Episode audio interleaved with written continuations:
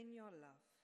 With saints on earth and saints above, we join in full accord to grasp the breadth, length, depth, and height, the crucified and risen might of Christ, the incarnate Word.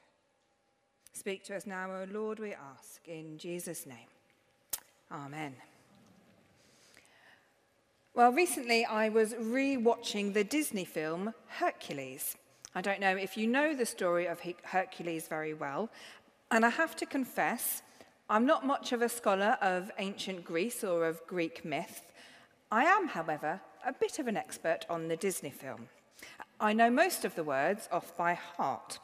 I'm going to try really hard to resist the urge to sing at you this morning, for which you will be very grateful. Uh, it is tempting, but I'll hold off. Uh, but forgive me if I don't stick too closely just now to the actual ancient Greek, Greek myths. But in the film, uh, Disney, the son, uh, Hercules, the son of Zeus, is made mortal by Hades, the king of the underworld. And he has to become a hero so that he's able to rejoin his father on Mount Olympus and thwart the evil plans of Hades. As the song puts it, he needs to go from zero to hero. And so off Hercules goes on his quest to become this hero. He does all sorts of really brave things.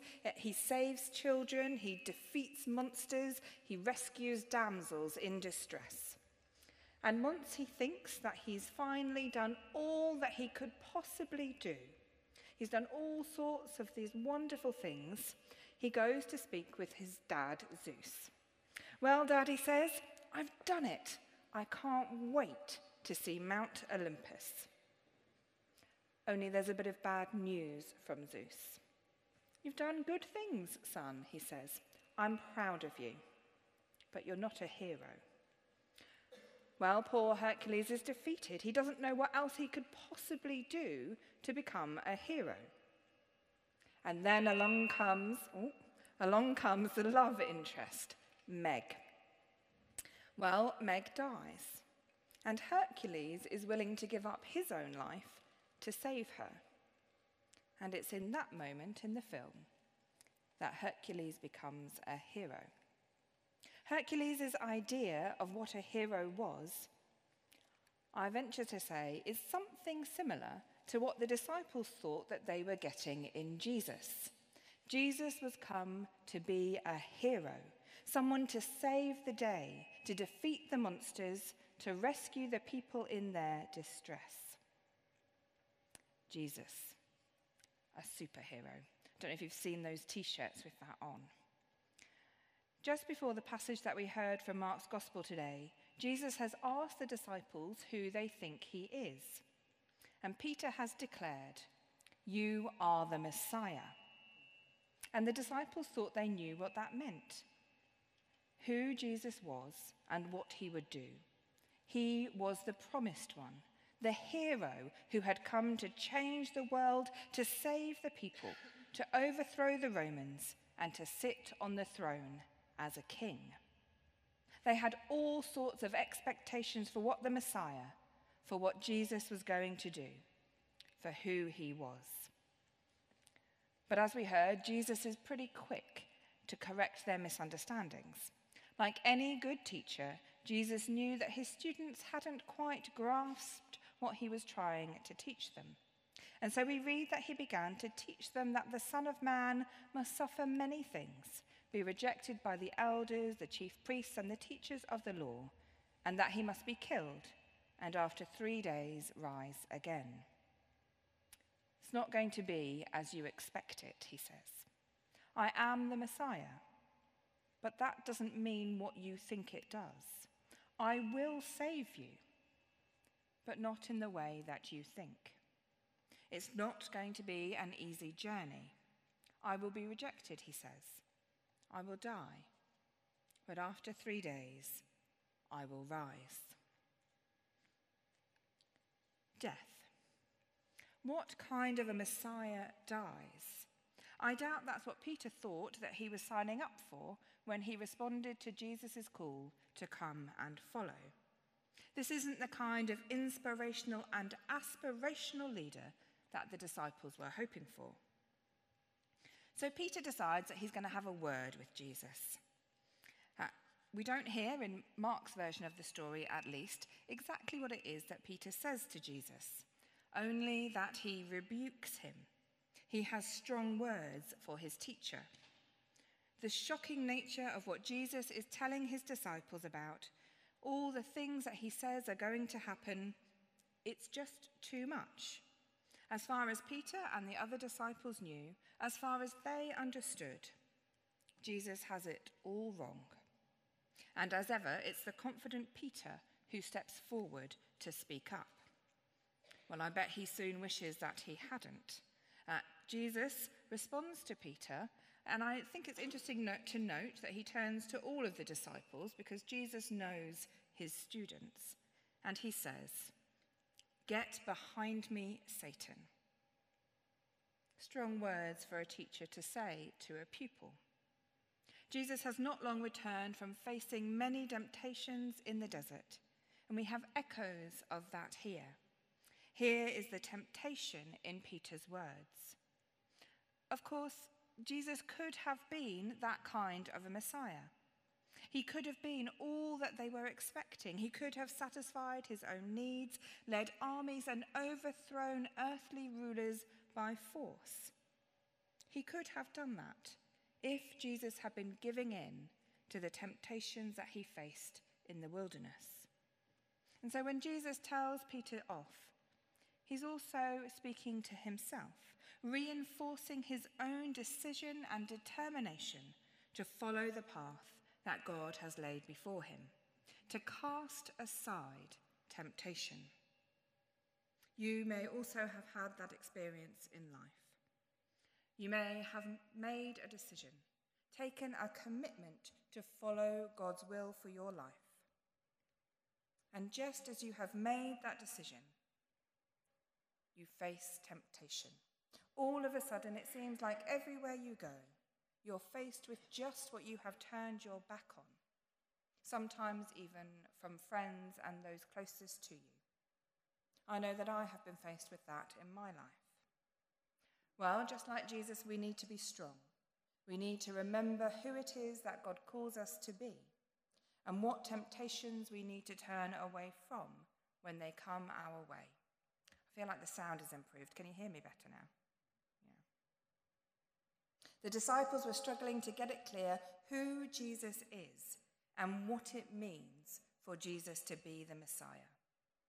Of course, the disciples soon realized that if the Messiah wasn't quite what they thought, then all their own plans for grand parades and throne rooms filled with glory were probably out of the window too.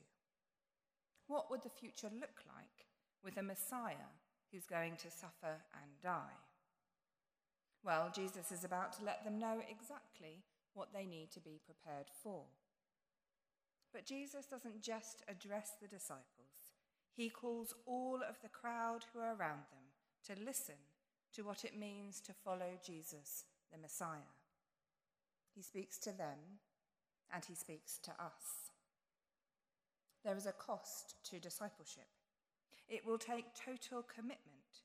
It will mean walking the same path that Jesus is walking. Discipleship involves self denial, rejection, suffering, and death. And this focus on suffering and rejection is a lesson that reverses all the expectations the disciples had of how Jesus was to change the world. Jesus wants them to know what he is calling for from them, what it means to walk in God's kingdom ways. Jesus doesn't shy away from the cost of discipleship. He doesn't pretend that there won't be pain and a need to actively choose the way of God over the ways of the world. But Jesus also offers life. He speaks of his own resurrection, of that glorious moment.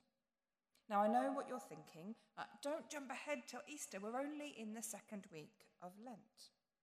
But our reading today not only speaks of Jesus' death, but also of his rising again.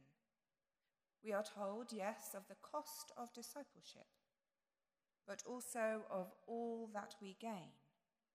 Jesus says, For whoever wants to save their life will lose it, but whoever loses their life for me and the gospel will save it. Death is a fact of life. None of us can run from it or escape it. I feel like we know that oh too well in our congregation at the moment. But in Jesus, we are offered life, life in all its fullness, life eternal. There is no resurrection without death. But with Jesus, we have the promise of the hope of the resurrection. Following Jesus is hard, it asks a lot of us. The path can sometimes be rocky. But we don't walk alone.